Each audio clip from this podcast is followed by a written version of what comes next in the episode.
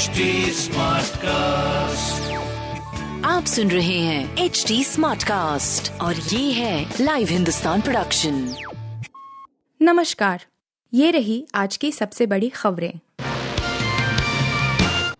प्रधानमंत्री पद से दे दें इस्तीफा। सेना प्रमुख बाजवा का इमरान खान को फरमान। पाकिस्तान में इमरान खान की कुर्सी पर खतरा मंदरा रहा है। इस्लामिक सहयोग संगठन की दो दिवसीय बैठक की समाप्ति के बाद बुधवार को सेना प्रमुख जनरल कमर जावेद बाजवा के नेतृत्व में पाकिस्तानी सेना के शीर्ष अधिकारियों ने उन्हें इस्तीफा देने के लिए कहा है।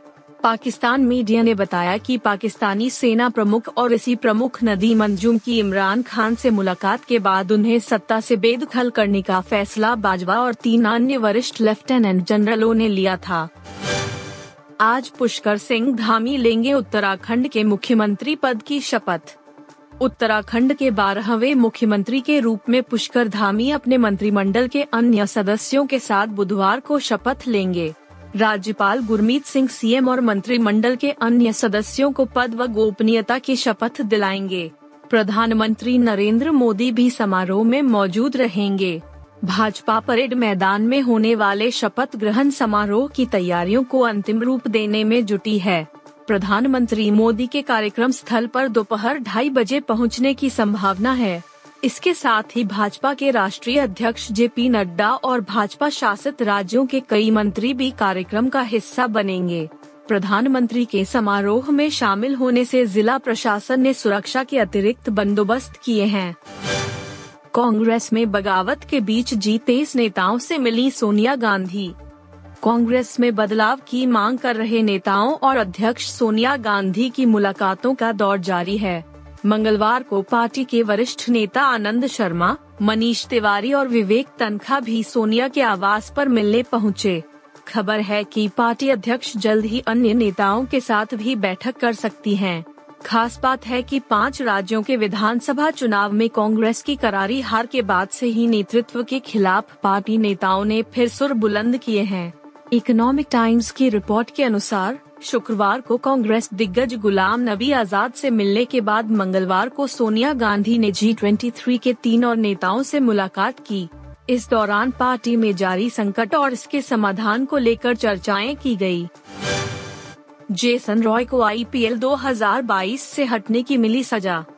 विस्फोटक ओपनर जेसन रॉय को England and Wales cricket board ने दो मैचों के लिए बैन कर दिया है।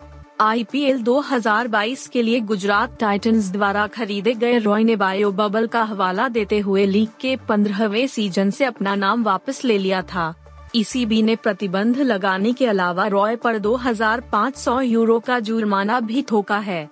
इंग्लैंड क्रिकेट बोर्ड ने मंगलवार को एक बयान जारी कर कहा कि रॉय पर बैन और जुर्माना उनके बुरे व्यवहार के कारण लगा है। बोर्ड ने आगे बताया कि अगर रॉय का व्यवहार नहीं सुधरता है तो ये बैन बारह महीनों तक का हो सकता है। कोर्ट ने सलमान खान और उनके बॉडीगार्ड को भेजा समन 5 अप्रैल को पेशी। बॉलीवुड एक्टर सलमान खान का विवादों के साथ पुराना नाता रहा है। एक बार फिर से वह कानूनी पचड़े में फंसते हुए नज़र आ रहे हैं। बीते कई साल से उनका नाम अलग अलग केस से जुड़ा है। अब एक और नया मामला सामने आया है, जिसकी वजह से सलमान खान को फिर से कोर्ट कचहरी के चक्कर लगाने पड़ सकते हैं। सलमान खान और उनके बॉडीगार्ड के खिलाफ एक पत्रकार ने चार साल पहले शिकायत दर्ज करवाई थी कि उनके साथ पहले दुर्व्यवहार किया गया और फिर धमकी भी दी गई। मुंबई की अंधेरी मजिस्ट्रेट कोर्ट ने अब इसी मामले को लेकर सलमान खान के खिलाफ समन भेजा है। समन के मुताबिक सलमान खान को 5 अप्रैल के दिन कोर्ट में पेश होना है।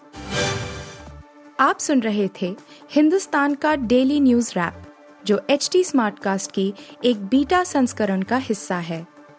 आप हमें फेसबुक ट्विटर और इंस्टाग्राम पे एट एच टी या podcast at Hindustan Times dot podcasts@hindustantimes.com पर ईमेल के द्वारा सुझाव दे सकते हैं आप सुन रहे हैं एच डी स्मार्ट कास्ट और ये था live Hindustan production HD Smartcast.